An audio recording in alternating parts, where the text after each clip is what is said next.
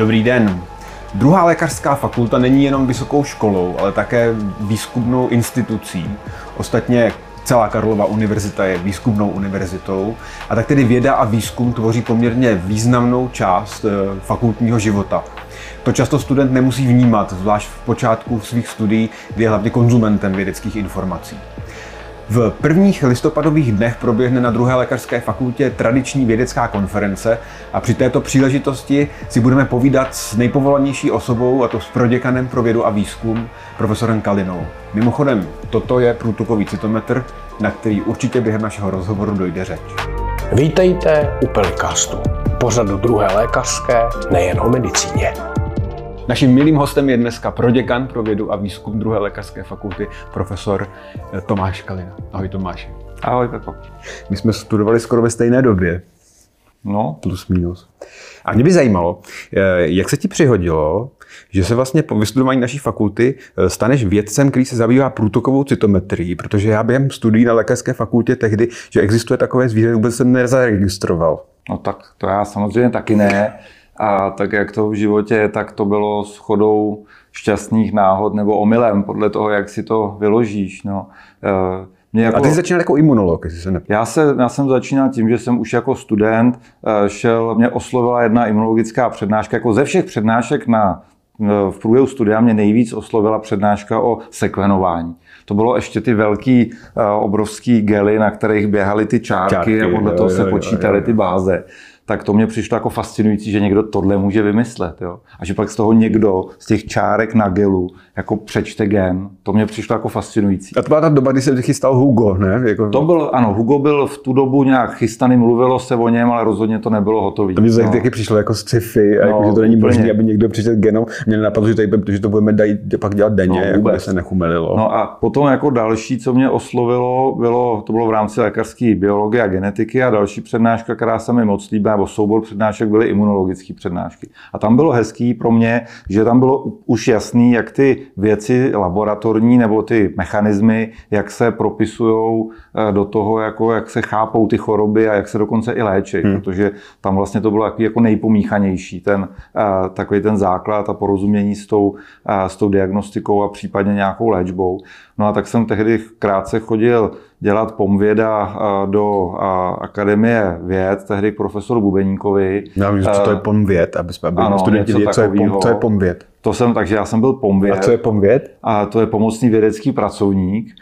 A e, problém teda byl, že tehdy ta instituce teda byla asi tak o několik věků, vypadala jako strašněji a starší, než jsem si já představoval. To rozhodně nebylo to moderní. A druhý problém byl, že uh, uh, tam jsem potřeboval, nebo on po mně chtěl, abych pracoval na, myšími modely. A já jsem teda, to jsem jako rychle zjistil, že prostě píchat něco myším a potom se snažíte nějak jako krájet, že to jako není můj šále kávy.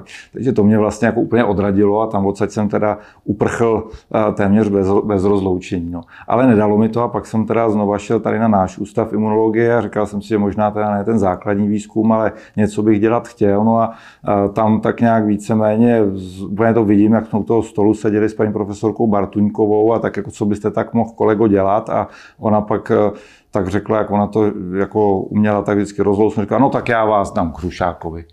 A já jsem nevěděl, co to je, kdo to je. No a tam jsem viděl eh, svůj první citometr v životě a od té doby se mě to nějak chytlo a nepustilo. No. Tak člověka to vždycky zavane, jako ten, ten osud někam jinam. Vždycky všem vyprávím, že kdyby mi někdo vyprávěl, že budu jednou profesorem neuropatologie, tak by se tak strašně smál. No. a najednou člověk zjistí, že, že, že to tam je. A já jsem teda velmi ty první roky po ukončení studia, já jsem si myslel, že to je jako dočasná věc, že prostě mě to zatím A šel baví. Si, šel si rovnou směrem, teda jako by tím vědeckou Já jsem šel do té laboratoře rovnou po jo. ukončení školy s tím, že jako můj tehdejší cíl byl podívat se někam do zahraničí a zjistit, jak to funguje, protože mě to přišel jako fascinující svět. Hmm. Ale jakože bych nějak si myslel, že já v něm budu hrát nějakou velkou roli nebo vůbec jakoukoliv roli, to mě asi tehdy nenapadlo, ale přišlo mi to lákavý. No a tak nějak uh, jsem měl pocit, že to jako chvíli chvilku vydržím, uvidíme, dokud mě to bude bavit a pak teda budu dělat tu jako medicínu jako všichni ostatní. Akorát tenhle bod se nikdy nestal.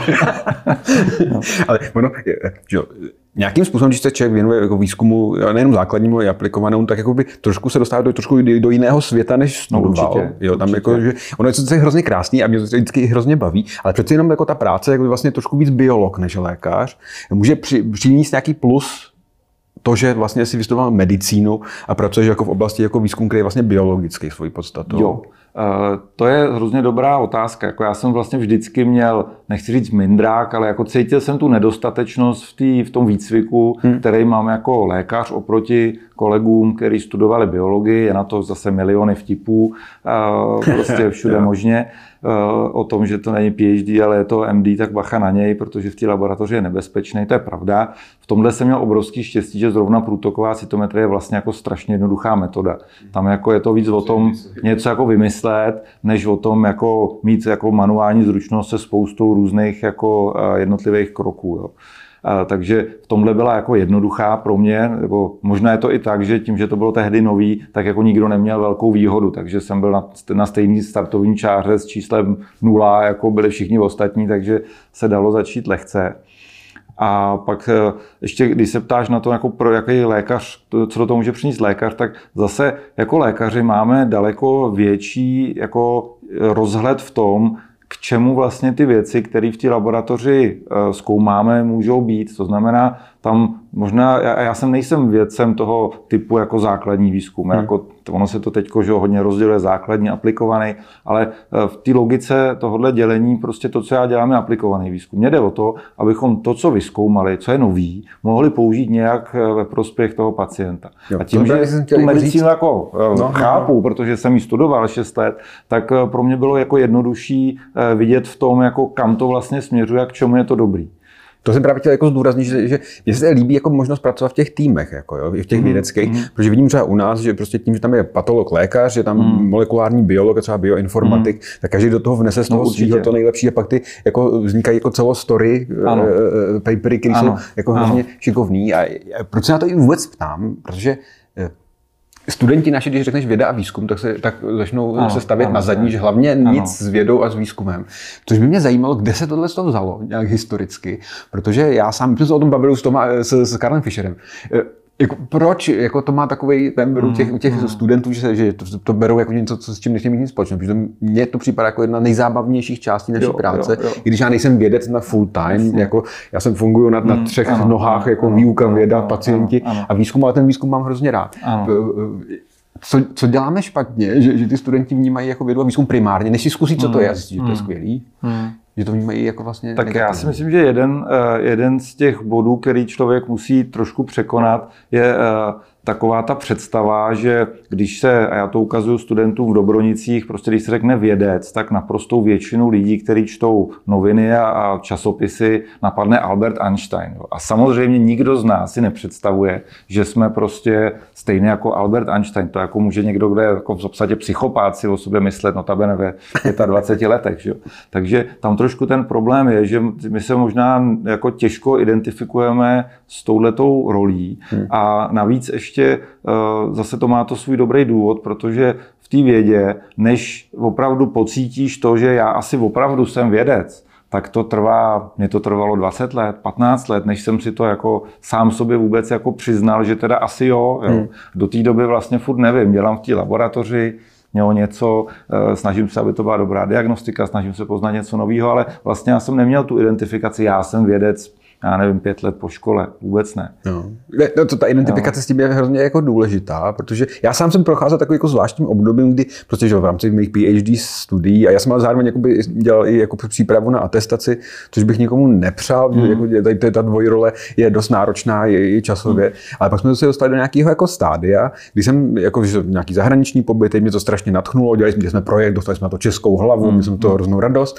A jsem říkal, tak jako, teď bych to měl nějak jako buď rozvinout, mm. anebo zastavit zastavit, protože uh, rozvinout znamená, že to musím tomu věnovat víc než třetinu svého času a rozjet to prostě ve velkým. Eh, v té době jsem narážel na to, že vlastně v té době, to už je tak nějaký rok dozadu, že jo, tady se vybudovat si nějaký stabilní tým mm, uh, nebo jako zajistit si stabilní financování na něco, co bylo mm, prakticky nemožný, tak nakonec jsem se rozhodl, že, že si zůstanu, jako, že, že teda nedostanu Nobelovu cenu, to jsem se mm, rozhodl, mm, protože to, ten čas věnovat nemůžu, ale že zůstanu rozkročený právě mezi jakoby, jo, studenty, jo. pacienty a výzkum, ale ten výzkum vnímám jako jako, hrozně hezkou část, i když vlastně je to ta nejméně pohodlná část práce, kterou No dělám. to jo. Jo, že máš takovou tu jistotu toho, že pacienti přijdou, máš jistotu, že studenti dorazí, ale to, že se ti podaří udržet Ne, svůj ne, výzkum, je ano, strašně ano. jako vlastně nepohodlný a nejistý, protože nevíš, jestli budou peníze, nevíš, jestli bude myšlenka. Ano. Jo, to je další a, věc, že- a jestli, jestli přicházíš ve správný čas, Ano. jestli to bude pochopeno v tom poli vůbec, jo? protože ty když přijdeš s něčím, co je jako zajímavý a důležitý, ale není na to připravený to okolí, tak máš problém to prodat vlastně, protože to ještě nevypadá, že je potřeba, nebo nevypadá, že to je zajímavý. A pak se ti podaří sehnat peníze a ten No. nakonec to nevíde, to, co mělo Třeba, být, no. což je velký problém. Jo, a Takže to, to vnímám jako fakt nejméně pohodlnou část té práce, eh, ale to není, nejkrásnější. ale je to krásný a je to svobodný. Mně zase na tom jako přijde fantastický, že jako já jsem do velké míry jako pánem svého času. Hmm. Prostě můžu dělat věci, které mě baví a ano, když vezmu všechny tyhle nejistoty, které jsou jako velký a to jako nezapírám, tak eh, je to zase prostor, kde potkávám strašně zajímavý lidi, v podstatě pořád, hmm. jako na v zahraničí, kolegy, se kterými pracuji, ty mladí, se kterými pracuji, jsou taky prostě zajímavý, zábavný, protože jako k tomu cejtěj, možná i tím, že musí překonat tu překážku té nejistoty a nepohodlí, tak to prostě překonají lidi, kteří mají nějakým způsobem drive a jako vědí, že to chtějí dělat. Je tam v mém okolí je hrozně málo lidí, kteří pracují s nějakýmho pocitu, no tak prostě něco dělat musím, tak chodím zrovna sem do té práce. Jo. Což je zase pro mě jako strašně hezký, protože jako eh, je to možnost sdílet nějakou radost a nějakou i jako vášeň pro tu práci jako s různýma lidma. A je to jako i vtipný, že eh, spousta lidí z mýho okolí jako neprofesionálního ti řekne, no rozhodně se nechci prostě ve svém volném čase nebo na večírku bavit o práci. Všichni věci, které já znám, když se potkáme kdekoliv, v Americe, v Německu, všude, tak se bavíme pořád o práci. Ano, ano. Jo? A je to, ano, někdy jsou to ty lidské části té práce. Ale když je to se- jak ti to těžký. nevadí, jako, ale nevadí že- to je to zábavný. Takže já to říkám obráceně. Prostě kdo z vás má koníček, který mu stoprocentně eh, platí stát nebo grantové agentury? Já jo. A já nemusím si k tomu ještě hledat lítání nebo já nevím, cokoliv, co děláte. jo. Jasně, no. Takže tohle to mně přijde vlastně na tom skvělý. Jo, jo, a proto říkám, že to je nej, nejzábavnější část toho, ale jako je, to, je to asi největší adrenalin, protože uh, Jo. člověk tomu musí věnovat jako opravdu hodně. A je to prostě nejistý. Ta nejistota tam je, No. to je bez pochyby. A Na prostě druhou stranu, jako eh, zase nejistota v čem? Jako nejistota v těch- jednotlivých věcech tam je velká, ale zase pro mě bylo třeba klíčový, že jsem strávil rok eh, vlastně na svém PhD v Americe a tam jsem jako eh, jel asi s tou velkou otázkou, kterou jsem nechápal ve chvíli, když jsem tam odjížděl. Když jsem se vrátil, tak jsem ji pochopil, že ta moje velká otázka byla, jako jsem dost dobrý, abych mohl jako žít v komunitě, která jako bez pochyby dělá vědu, v tom Fred Hutchinson prostě se dělala v té době jako skvělá věda, dělá se tam pořád skvělá věda. A kde to bylo ještě jednou? Fred Hutchinson mm-hmm, Seattle jo. ve Spojených státech. Ale jako člověk tam žije mezi těma lidma, kteří jsou Italové, Němci, Japonci, Číňani a zjistíš, jako, že nejseš ničím jiný, nejseš prostě ani o třídu horší, ani o třídu lepší než oni. Prostě tam jako žiješ v tom jako Babylonu těch lidí a jazyků, který tam dělají své projekty No a vlastně se tam cítíš úplně stejně ztracený jako všichni ostatní a úplně stejně nadšený, co všechno se tam děje jako všichni ostatní. Takže jako zpětně ta velká otázka byla, jako mám na to vůbec, můžu to vůbec dělat jako vážně? Hmm. No a tam jsem Tam zjistil zjistil, otázku, na tu otázku odpověď, že jo. jo. A když jsem to zjistil, tak jsem si říkal, no tak vlastně jako něco dělat budu vždycky, jestli to bude zrovna věda, jestli mě za to budou chtít platit, to nevím, ale vlastně tu otázku eh, toho, jako co bych dělal, kdyby mě za to tady nechtěli platit, jsem si až tak jako vážně nepokládal, protože jsem měl pocit, no tak vždycky můžu dělat něco, jako co s tím nějak souvisí a nebude to zrovna prostě kariéra akademického hmm. vědce. Takže ty možnosti tam měl, jsou. A ty jsi měl výhodu asi toho, že vlastně jsi pak přicházel do prostředí eh, klipu, že jo, na klinice dětské hematologie a onkologie, kde je zázemí a je, je No, podpora. jako jo a ne. Jo. Jako vem si, tohle byl rok 2002, když jsem odjel, 2003, když jsem se vrátil. To už jsme pořád čas. měli jeden citometr prastarý, eh, který jako rozhodně nebyl žádnou technologickou novinkou, ale když jsem se vrátil, tak asi do roka jsme zase řízením osudu zcela eh, bez nějakých jako velkých plánů si mohli koupit jako velmi dobrý eh, na tu dobu citometr, sorter, u kterého já jsem pak strávil rok. Byl hmm. jsem tam zavřený v té místnosti a Honza Trka pak o mnoho let později říkal, no on se tam zavřel do té místnosti, já jsem vůbec nevěřil, že z něj někdy vyleze, že z něj něco bude. Jo. No a tam jsem si s tím jako hrál a v podstatě jsem se jako naučil eh, velmi dobře rozumět, eh, jako tomu, eh, těm technickým aspektům tohohle toho řemesla a potom už prostě to bylo jednodušší, protože už jsem jako, pak už to zázemí bylo, i se to jako rozvinulo ta skupina do větší, do větší skupiny, ale na začátku tak nebylo. Na začátku bylo důležité, že možná jsme byli jako parta, ve který jsme měli dojem, že to dává smysl a že, jsme, že nejsme úplně jako samotáři, který musí o každou blbost bojovat hmm. se světem venku. To jsme bojovali spolu, což bylo prostě, když ne lehký, tak zábavný. Ale jak musím říct, klip patří jo. mezi jako, jako že krem de la krem, to, co máme na fakultě. Teďko to tak je, a je to ale skvělý, před 20 jako, lety to tak hmm. nebylo ještě. Tak hmm. jsme potom toužili, hmm. jistě by, by nás to strašně potěšilo, kdybys nám to řekl tehdy, že jednou to takhle dopadne ale možná ta ambice tam byla. Já jsem byl asi moc mladý na to, abych jako věděl, jak moc vážně jsme tu ambici měli. Možná by to moji o tu vědeckou generaci starší kolegové, možná ten plán měli jednoznačnější, já nevím ale eh, jako tak jasný to nebylo. Ten, hmm. Eh, to, to vypadá zpětně. No. no jo, ale zase, kdybych měl studenta, teda jako, jako, který v sobě cítí nějakou tu pod, hmm. chuť a no. možná, no. že ví, že si rád hraje. Hmm. To mi připadá, že je důležitá vlastnost Určitě. pro dělat dobrou vědu, rád si hrát. Tak eh, jak bys pro něho měl doporučení? Že?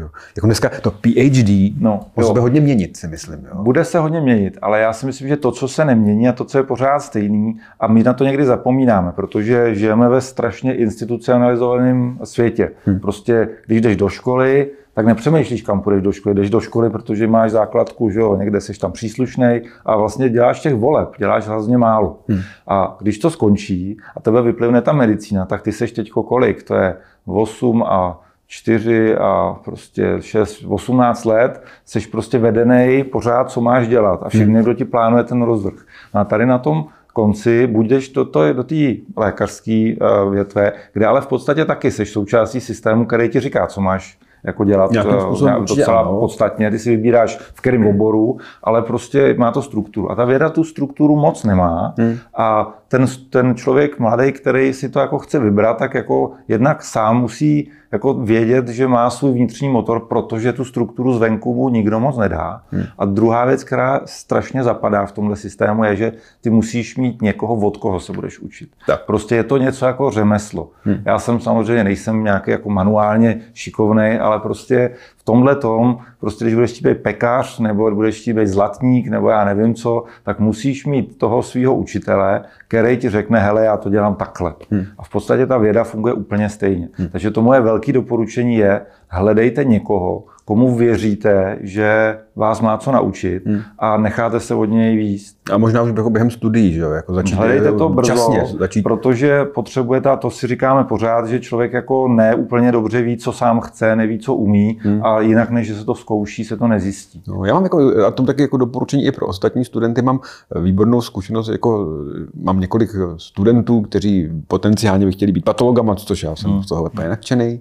A jsem si říkal, pojďte si zkusit nějaký projekt jako výzkumného charakteru. Hmm. Oni zkraje, jako, že, moc, jako, že by je spíš bavila ta diagnostika, bla, bla, bla.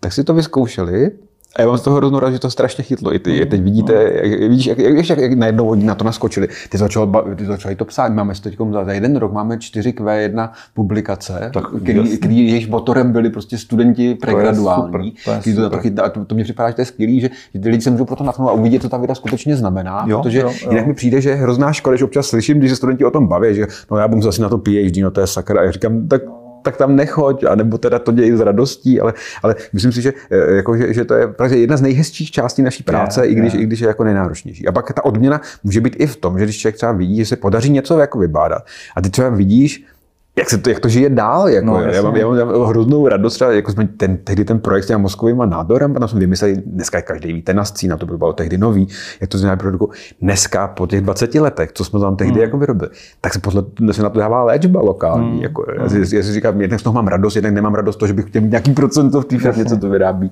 Ale, to je jedno, ale vidíš, že ta ne, informace žije dál. Určitě. A že vytvoříš něco, s čím se dál pracuje, to je hrozně kouzelný. Jako, to není, že od, od ambuluješ a jdeš domů. A je to, a je to zároveň, jako to je vlastně rychlý a ta věda jako systém je jako nesmírně živá. Prostě je tvořená lidma, který chtějí ty nové věci vědět, zajímá je to a v podstatě nejsou moc ideologický v tom, jako tobě nevěřím a jemu věřím a tak. Jo. Samozřejmě něco tam takového taky je, jo. ale není to nepřekonatelný. Prostě vědci, když vědějí, že tady to, co někdo našel, popsal a napsal do článku, je zajímavý, tak to prostě na tom budou stavět a nebudou se ošklíbat, že ten člověk je z Česka, kdo zná Česko. Jo. Hmm. Prostě ne, takže tohle je super. No a pak jako pro mě ještě je jako velkou odměnou i to, že vlastně obloukem ty některé z těch věcí se pak jako vracejí i do té diagnostiky. No jasně, takže, takže vidíš, že to jako já ačkoliv vím, to tváří jako hrozně bazální výzkum ano, někde daleko, ano, ano. tak časem uvidíš, že to má konkrétní přínos a že vlastně pomohl asi mnohem víc pacientům, než eh, kdyby si seděl v té ambulanci asi někdy. Asi jako, jo. Že... A to je zase z věc i nějakého jako možná eh, společenského zapojení spojení, kdy některé z věcí, které my jsme udělali v rámci takového jako velkého evropského konzorcia Euroflow, který probíhalo 2006-2009, pak jsme něco patentovali a nakonec jsme ty věci i jako prodali, takže teď se opravdu po celém světě prodávají diagnostické produkty, hmm. které my jsme vymysleli. A já tady v Praze na to dělám ještě takovou, jako to jsem jsme vymysleli jako kontrolu kvality toho, jestli to ty lidi vlastně dobře používají, jestli to správně interpretují. A to má taky jako obrovský dopad a mě to vlastně jako těší, že pak vidím, že prostě takhle tam na té mapě ty tečky odkud z celého světa nám ty lidi posílají ty svoje výsledky a jako chtějí, abychom vlastně my posoudili, jestli to teda funguje Takže nebo nefunguje. může být jako komerční rozměr potom, že jako je má to částečně komerční rozměr. Takže koupil své první Bentley. Ne, to takhle, takhle dobrý to není, protože to bylo uh, zase, uh, že ta anabáze byla dlouhá a, celý, a celý tady ten konstrukt toho Euroflow uchopili pevně do ruky holanděni, kteří tehdy s tím byli jako už velmi dobře seznámení, jako co a jak. A myslím, že velmi chytrým způsobem to vedli tak, že nakonec se vlastně to IP, to, to eh, intelektuální vlastnictví, se vlastně dalo dohromady jako do toho projektu. Hmm. Pak vznikla neziskovka nebo nadace, která vlastně jako má hospodařit s tím IP, takže všechny ty, eh, ty peníze, které se vydělají prodejem těch patentů, jdou zase na provoz té nadace. Takže my teď jako můžeme dělat výzkum eh, za peníze, které jsou z toho, že jsme před těma 14, 16 lety udělali, udělali tak to patenty, je hrozně což je strašně fajn. A ten pocit z dobře vykonané práce ti už nikdo nevezme. Ten mi nikdo nevezme a ten Bentley, a ten Bentley mi nikdo nedá zase na druhou stranu, ale jako zase tohle není asi... Ale ta situace se ale změnila. No. Že ty už nejsi jenom takovým věcem, který si rád hraje a tohle. A ty jsi se stal proděkanem pro vědu a výzkum. No, tak, ano. Což je nepoměrně méně, řekl bych, hravá situace, protože ty musíš tak nějak jako dozorovat vlastně celou problematiku vědy výzkumu na druhé fakultě a má to ještě další rozměr, a to jsou peníze. A o tom bych se chtěl bavit dál. To jsou dvě věci, které bych chtěl možná i studentům jako vysvětlit. Jedna, kde se vůbec peníze na vědu berou, protože věda je drahá záležitost. Ano, ano. A druhá věc je, že něco, jak poznat vlastně, kdo je dobrý vědec, jak vůbec vypadá hodnocení vědy v současné době, protože to je to, co nějakým způsobem generuje ty peníze. Tak pojďme to rozebrat postupně. Tak eh, tak jako asi bych se ohradil po tom, že něco dozoruju. To já si myslím, že rozhodně nedozoruju, ani tu ambici nemám, ale jako mám uh, tu roli a i tu ambici, abych se snažil jako chápat, jak funguje celý to prostředí vědy na fakultě a mám zodpovědnost za to, abychom dělali takové rozhodnutí, které budou podporovat, že bude fungovat dobře a kvalitně a povede k tomu uh, i vlastně k těm dlouhodobým uh, cílům, což prostě dlouhodobě my chceme tady mít dobrou vědu a chceme, hmm. aby mladí lidi jako viděli tuhle tu možnost a využívali. No a peníze, tak peníze jsou samozřejmě jako nutnou částí eh, celé té zábavy. Eh, to je možná ještě jako legrační věc. Já jsem jako mladý měl teda k penězům spíš takový jako odtažitý vztah, že mě to jako vlastně nezajímá ostentativně. Jo. Ale asi to byla prostě produkt doby, oni ty 90. leta nebyly jednoduchý, takže prostě člověk, jako když to chtěl víc zectí, tak jako to byla jedna z možných asi věcí, jak se k tomu postavit. No nicméně eh, v té vědě eh, je zajímavý, že když člověk řeší vědecké projekty a žádá peníze od grantových agentur, tak si velmi dobře a velmi brzo naučí vlastně, co co stojí.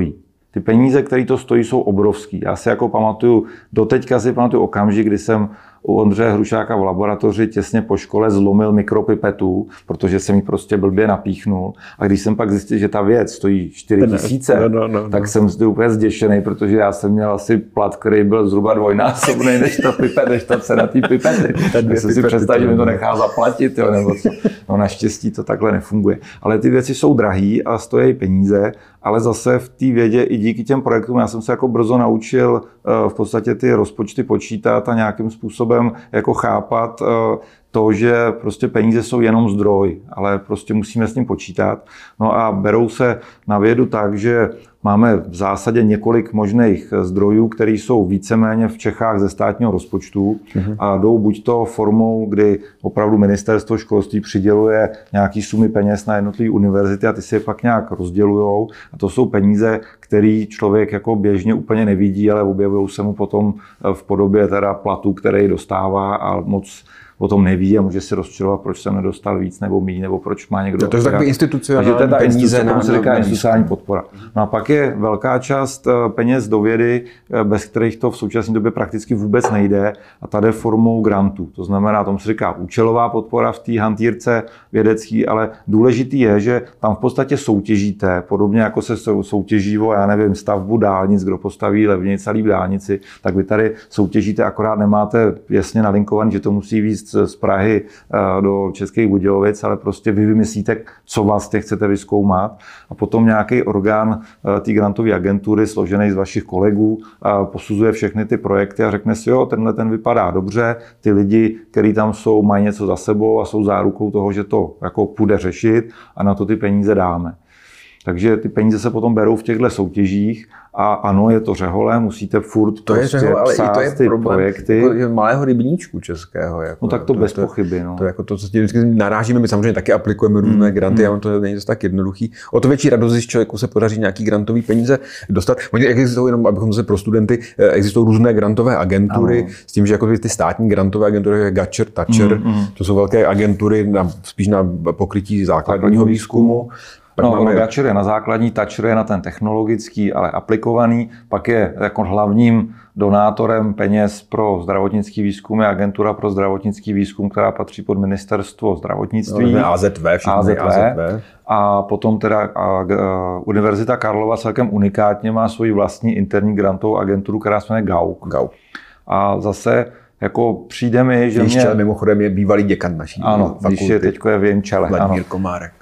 Takže eh, tako, myslím si, že pro studenty, kteří by se chtěli eh, jako aspoň tímhle tím směrem vydat, tak je jako strašně dobrý si od začátku vyzkoušet psát ty projekty hmm. a podávat je třeba na ten GAUK, kde ta kompetice je, jako dostane to 20% eh, zhruba, takže každý pátý, ale nicméně není tam, je to víc věcí náhody, než rozhodně než nějakých kartelů. Jo. Hmm. To tam u GAUKu určitě není pravda, hmm. protože to vede natolik napříč disciplínama, že je to prostě z velké části smůla nebo štěstí, hmm. ale eh, z velké části o tom, jestli jste schopný napsat jako dobrý projekt. A no, já na rozdíl... student se může začít cvičit psaní těch projektů už na těch menších eh, ano, projektech, jako určitě. ty gaukový. Já pro představu, že ten gaukový projekt jsou nízké tisíce, něco třeba gačerový AZV granty můžou být desítky milionů ano, korun. Ano, což jako je fajn hodně peněz, ale o to větší zase zodpovědnost. Ano, ano. Ale jako je pravda, a to je třeba určitá nerovnováha, a zase je potřeba to ocenit, že pokud eh, ten student pracuje jenom s tím gaukem a nemá žádný další prostředky, tak je to jako hodně těžký udělat jako článek jenom s těma zdrojema z toho jednoho malého grantu. Takže to je skoro, až bych řekl, jako, jako posluchači může připadat, že když má někdo 200-300 tisíc no. korun, že to je hodně peněz, tak ano, vidět to opravdu není na hodně ten projekt peněz. Ne, jako, no. No tak jako když to převedu na ty pipety, no tak si za to koupíte prostě pár no, jako desítky pipet, ale to, je na sekvenování na generace to stojí ani jako spíš vyšší desítky, nižší stovky tisíc korun hmm. stojí ty. No, to je v rámci jakoby institucionální podpory eh, jako možnost, eh, jakoby eh, penězky nejsou grantový, ale my to máme na fakultě že řešení formou IP, v nemocnici formou interní hmm. grantů. To jsou tak jako příjemné peníze, bych řekl, které nejsou tak strašně sešroubované jako u těch grantových agentur, to všechno musí ve svých šuplíčkách. A umožňuje to ty instituce nějaký jakoby rozvoj eh, ty, jiného a, typu, než prostě v těch eh, grantových ano, ano. Ty instituci to umožňuje jednak prostě mít prostředky, které nejsou tak strašně svázané všema pravidlama, což je větší a větší problém a projekty, které jsou teď udávané třeba přes ministerstvo školství, jako ty národní programy obnovy, jsou jako úplně neuvěřitelným způsobem byrokraticky svázaný a to je už jako hodně zahranou. Já hmm. mám jako až jsem si myslel, že to, jestli to není lišácký způsob našich eh, eh, kolegů z Německa a Holandska, jak nás prostě zahubit jo? a donutit nás, abychom, abychom tady přestali pracovat a šli pracovat k ním. Jo? To si skoro myslím, že by to tak i mohlo jako být, jo? ale to už je samozřejmě jako přitažený za vlasy, je to nesmysl. No, ale jako co je důležité, je si uvědomit, že jako eh, ta snaha a schopnost napsat prostě myšlenku, formulovat ji, eh, říct, zpracovat si, co bylo předtím, co víme, napsat si, co chci dokázat a potom jako napsat si a rozmyslet si body, ve kterých eh, jako chci postupovat, abych to eh, dosáhl, je vlastně jako strašně důležitá pro ten hmm. výzkum. A vlastně já jsem, já, já mám samozřejmě jako, jako dvojaký vztah k těm grantům. Jo. Na jednu stranu budu úplně souhlasit, když řekneš prostě, stojí to strašného úsilí, vyčerpává to člověka, stresuje ho to, nutí ho to prostě prostě časově ho to omezuje a je to vlastně ošklivá věc, tak jistě můžu souhlasit. Ale pak je i spousta dobrých věcí. Prostě nutí tě to strukturovat, strukturovat myšlenky, strukturovat čas, hmm. Eh, strukturovat si nějakým způsobem i tu práci, dělit ji, vymyslet její finanční náročnost a vlastně tě to trošku donutí přemýšlet o té realizovatelnosti jako v čase, prostoru. Mě vždycky cvičilo i v tom takový to, že připravit si i plán A, plán B. Přesně tak. Je to vyjde a že to taky nevíde. Přesně tak. Jo, jo, Přesně tak. To jsou věci, a jako ano, já se do všech grantových aplikací snažím dávat takový ten plán A, jako to by bylo to nejhezčí, co se mi povede, ale pak tam dávám i ty plány B a C. Prostě když tohle nevyjde, tak abych měl aspoň něco. Jo. Hmm, hmm. Zase někteří základní vědci eh, mají pocit, že to je až příliš jako oportunistický a málo velkolepý tenhle typ uvažování. Může to tak být, jo ale pro ten aplikovaný výzkum si myslím, že to jako je eh, jako smysluplný, protože zase pro nás je to opravdu, mně přijde, že já pořád, aspoň ve svém výzkumu a v tom medicínském výzkumu chci vědět v obě ty věci. Jednak jako najít věci, které tady nebyly a pochopit věci, kterým nerozumíme, hmm. ale jednak vlastně dokázat je k něčemu použít. Já tyhle ty dvě věci považuji za jako v obě strašně důležitý. A se, ano, může být někdo, kdo se věnuje jenom jedný a někdo, kdo druhý, ale jako v principu tam musí být v obě. To ve spoustě jiných vědních oblastí není, protože nemají tak jednoduchou aplikaci eh, a viditelnou do, ně, do nějakého lidského konání a notabene ještě do toho zdraví, což je prostě jako fascinující. Pacient, je pomáhat pacientům je i ten lékařský vědec. Přesně. A vlastně každý, kdo děláme medicínu, a pokud dáme jakoby špičkovou hmm. medicínu ve fakultní nemocnici na lékařské fakultě, tak on tu vědu vlastně dělá skoro každý nějakým způsobem. Je to vlastně filozofická otázka, jak moc je to efektivní, když vlastně skoro každý dělá trošku nějakou vědu, hmm. samozřejmě hmm. i hodně těch financí. Já na druhou stranu třeba myslím, že to je, je hrozně důležitý rozměr i těch jako špičkových lékařů, že tam musí mít nějaký skills z téhle oblasti, i když asi, občas, když se bavím s, s, s, lidmi z akademie věd, a skutečně věda, to oni říkají, že vlastně to je plejtvání peněz na tady ty lidi, kteří si no, občas ne, udělají nějakou publikaci.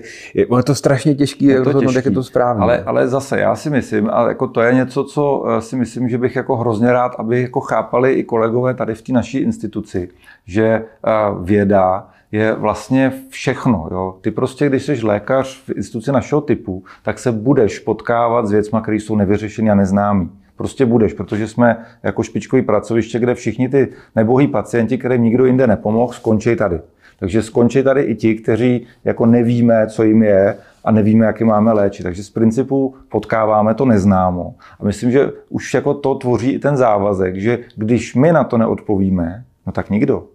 Takže když se tím nebudeme zabývat a řekneme, já to nechci dělat, já si chci prostě jenom udělat tu svoji medicínu a jít domů, hmm. tak je to vlastně jako otazný. Jo? Jestli prostě s, to, s tímhletím uh, nastavením je správný pracovat v této instituci, protože když ten člověk nezvedne tuhle rukavici, tak ji nezvedne nikdo. A to, co je ještě důležitější, že jako my jako Česká republika už jsme dost velký a dost bohatý na to, abychom byli prostě jedním z těch důležitých kamenů té vědy jako v tom celoevropském a celosvětovém měřítku. Prostě kdo jiný má tolik jako zajímavých pacientů no, na jednom no. místě než naše nemocnice. A máte jako, jako, jako to je unikátní nemocnice i v tom, s i v tom jako no, výzkumným no, centrem no. si dá, dává dohromady smysl. A pak to i možnosti šahnout na taky ty evropský fond, evropský taky, granty, taky, který no. u nás zatím moc nemáme. A, ale, ale, i, i ale, prostě na tu spolupráci s těma no, podobnýma no, no. centrama jo, je to, a je to strašně stimulující. Jo, a, a to prostě to, ta věda je prostě strašně zábavná. A já myslím, že na druhé lékařské fakultě fakultě se dělá skvělá věda. Máme plno skupin, jsem tady vychvaloval váš mm. klip, ale ano, ale máme plno, plno no, dalších jasně. skupin, které si myslím, že negenerují úplně špatnou vědu. No, určitě. A jedinečná možnost, jak tohle zjistit, pozorovat, natchnout se a možná se to, je navštívit vědeckou konferenci fakulty, která se nám blíží.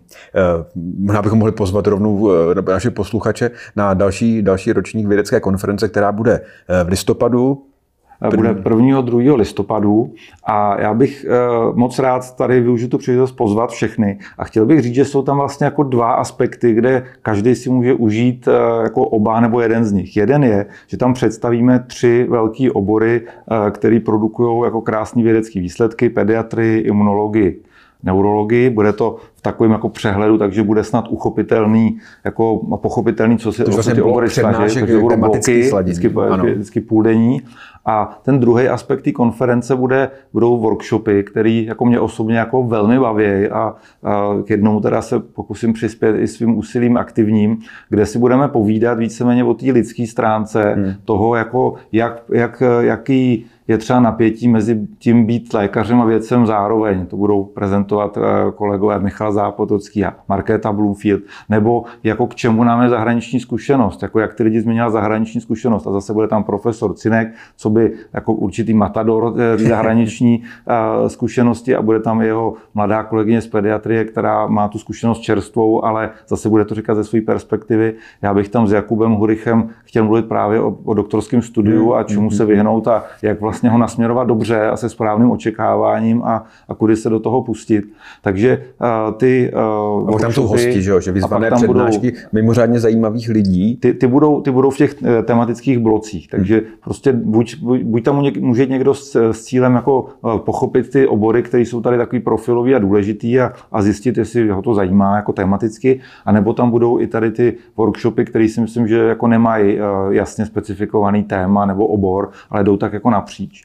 No a co je hezký, je, že vlastně je to jako jedna z mála, ne jediná uh, možnost, jak se jako napříč tou fakultou potkat a obohatit se to právě říct, oborama. že tam vnímám, že důležitý část programu jsou přestávky na kafe, což je strašně důležitá část, že tam člověk může prostě se zastavit a, a povídat si s lidma právě napříč fakult, nejen ve svém oboru, nebo s kterým se běžně potkává, ale napříč. A další důležitá věc jsou tam postery.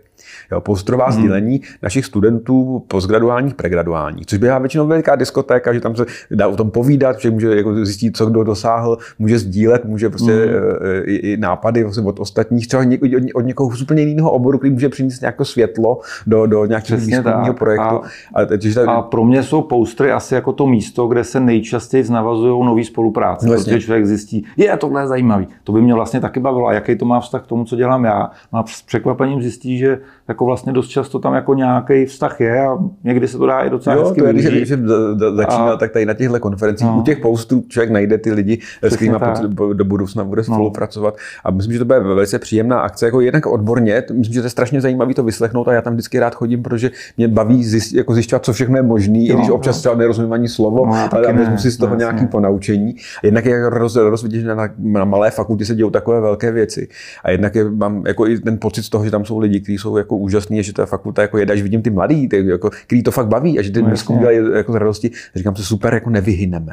Jo, a to, jo, a to nejenom postgraduální, to je, ale i pregraduální studenti se tam pravda. budou no. prezentovat a je to A my tam jasný. i dáváme jako ceny těm jednotlivým kategoriím a v podstatě je překvapivý, že uh, zase, tak jak někdo má pocit, že až budu velký, budu vědec, tak jako tam je vidět, že prostě i pregraduální studenti jsou schopní odvíst jako velký kus práce velmi dobře. My je třeba oceníme tou cenou a někdy by, kdyby to člověk nevěděl dopředu, tak by ani nepoznal, že to už není třeba doktorský student. A prostě v tomhle je ta věda jako pěkná, že vlastně jako každý si může najít to svoje místo a když se ho najde správně, tak udělá velké věci. No, takže to má i stránku společenskou, i futurist, takže zveme vás na vědeckou konferenci. Myslím, že to je uh, moc pěkná akce. Tomáši, děkuji. děkuji za tvůj čas. No já moc děkuji, bylo to krásné. a vám děkuji za pozornost. Naším hostem byl proděkan pro vědu a výzkum profesor Tomáš Kalina. Děkuji. Tak to byl Velikast a my se těšíme na slyšenou u dalšího dílu.